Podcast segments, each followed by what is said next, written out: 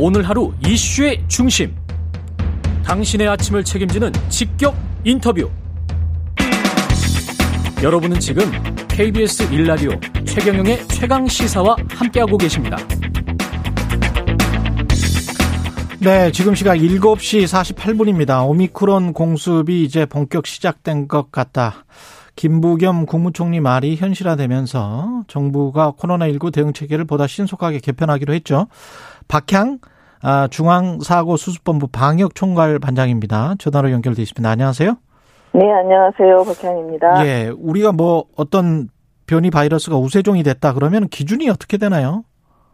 되게 이제 오미크론이 한 전체 확진자의 한 50%를 넘어갔다고 보는 아. 시점을 이제 우세종이 됐다라고 봅니다. 그러면 뭐 40 몇 퍼센트 이렇게 되던데 네네, 아직은 전국 평균은 그 정도 나오고요. 예.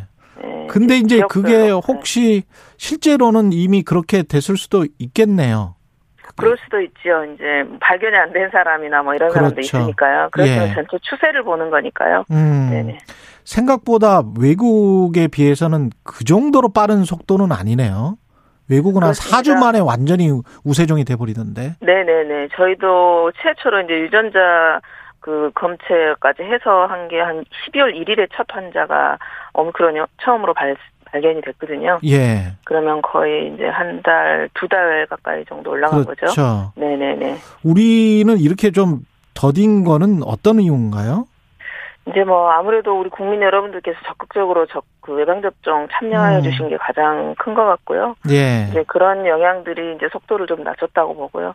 또 방역 수칙이라든지 뭐 거리두기 수칙이나 이런 것들도 잘 지켜주신 덕분이라고 생각합니다. 지금 대응 체계를 개편하기로 했는데 일단 네. 전국 단위로 하는 겁니까? 아니면은 시범적으로 실시하는 겁니까? 네, 이제 지난번에 방향성 부분에 대해서는 지난주에 이미 발표를 한번 해드린 적이 있고요. 예.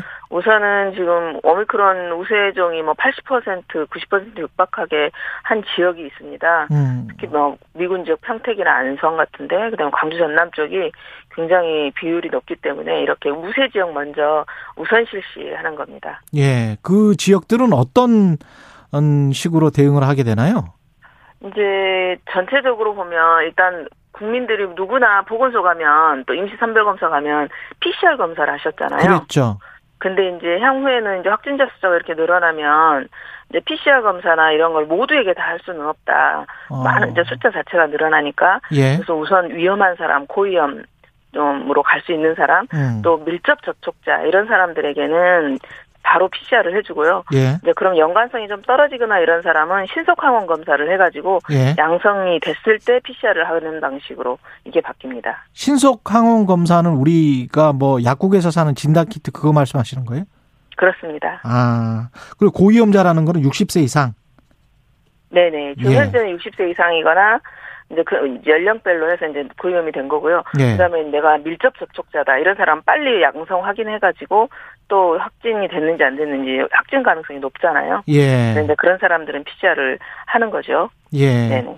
의료 체계는 어떻게 개편이 되는 건가요? 기존과 좀 달라지는 게? 기존에는 내가 코로나인지 아닌지를 확인하려면 보건소의 선별진료소나 임시 선별로 가서만 확인할 수가 있었잖아요. 예. 근데 이제 앞으로는 우선은 이제 지금 우세 지역에서는 기존의 호흡기 클리닉이라고 예. 발열이라든지 호흡기 증상이 있는 사람이 어 코로나거나 뭐 아닌지 이런 걸 확인해 가지고 먼저 별도로 발열 환자가 딴 사람과 섞이지 않게 보는 그런 호흡기 클리닉이라는 곳이 있었어요. 예. 거기서부터 이제 동선이 분리되니까 그 전에도 거기로 와서 발열이나 있어도 어 PCR 검사나 이거는 보건소로 보내서 했거든요. 예. 근데 이제는 어, 호흡기 클리닉으로 내가 이상이 있다. 그 감기나 코, 발열 증상이 있는데 어, 코로나 검사 해보고 싶어요 하면 이제는 거기서도 신속항원 검사부터 할 수 있는 겁니다. 아, 옛날에는 그, 검사는 전부 이제 보건소로 보냈잖아요. 그랬죠. 네네. 그러면 호흡기 클리닉이라는 게 이제 동네 의원에서도 그런 호흡기 클리닉을 담당하고 있는 것이 있을 텐데. 네네. 전국적으로는 그렇게 한 430개 되고 지금 우선 지역. 예. 여기도 한 43개 정도 있습니다. 그렇군요. 거기 가면은 네. 보건소는 무료인데 거기 가면은 자기 비용이 좀 발생합니까? 이제 거기는 원래 이제 진료 보건 보건소가 아닌 의료기관에 가면 진료를 받잖아요. 그렇죠, 그렇죠. 그러니까 원래 이제 어떤 방식으로 생각하시면 되냐면 음. 과거에는 내가 좀 감기 증상이 있어서 병원에를 갔어요. 예, 근데 의사 선생님이 보실 때 아 여기가 혹시 코로나가 걸렸을지 확인을 해보면 좋겠네요 할 때는 보건소로 보냈잖아요. 예. 근데 이제 그리 보내지 않고 그 자리에서 바로 신속 항원 검사를 무료로 해주는 겁니다. 아, 근데 이제 병원에 가서는 진료를 받기 때문에 그렇죠. 진료비를 제 그 진료비는 내야 된다. 그렇지만 검사를 추가로 한다 했을 때 그 검사비는 더 추가로 내지 않는 거죠. 아, 그러니까 쉽게 말해 의사 인건비는 이제 내야 되는. 아, 그럼, 이제 진료비는 예, 진료비는. 진료는 내, 내지만 예. 검사비는 예. 어, 더 부과되지 않는다는 겁니다. 아, 알겠습니다.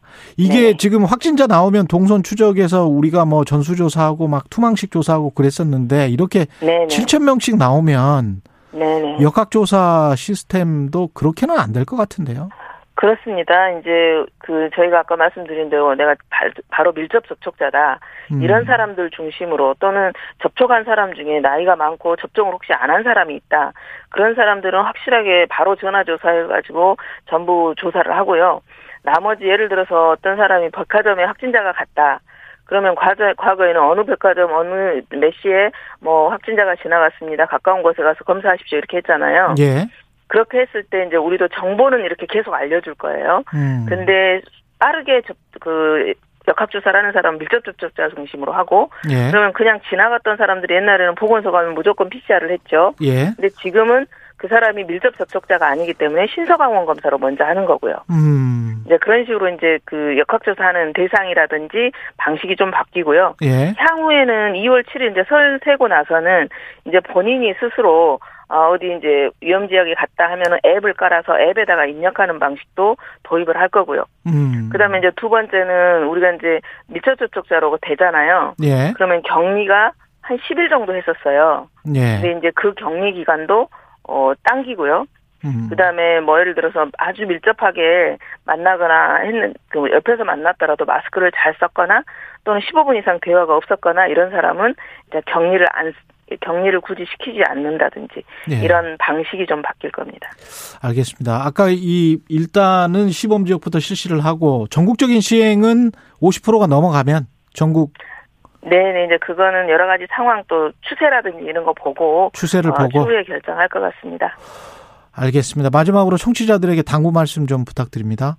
지금 오미크론이 굉장히 이제 전파력이 빠르고 음. 어또 치명률은 낮다고 하지만 예. 그래도 여전히 고위험군에 해당된 사람은 주의를 하셔야 되고요. 예. 예방 접종 안 받으신 분 오미크론도 효과가 있으니까 꼭 접종 받아주시기를 당부드리겠습니다. 예. 박향 보건복지부 중앙사고수습본부 방역총괄 반장님이었습니다.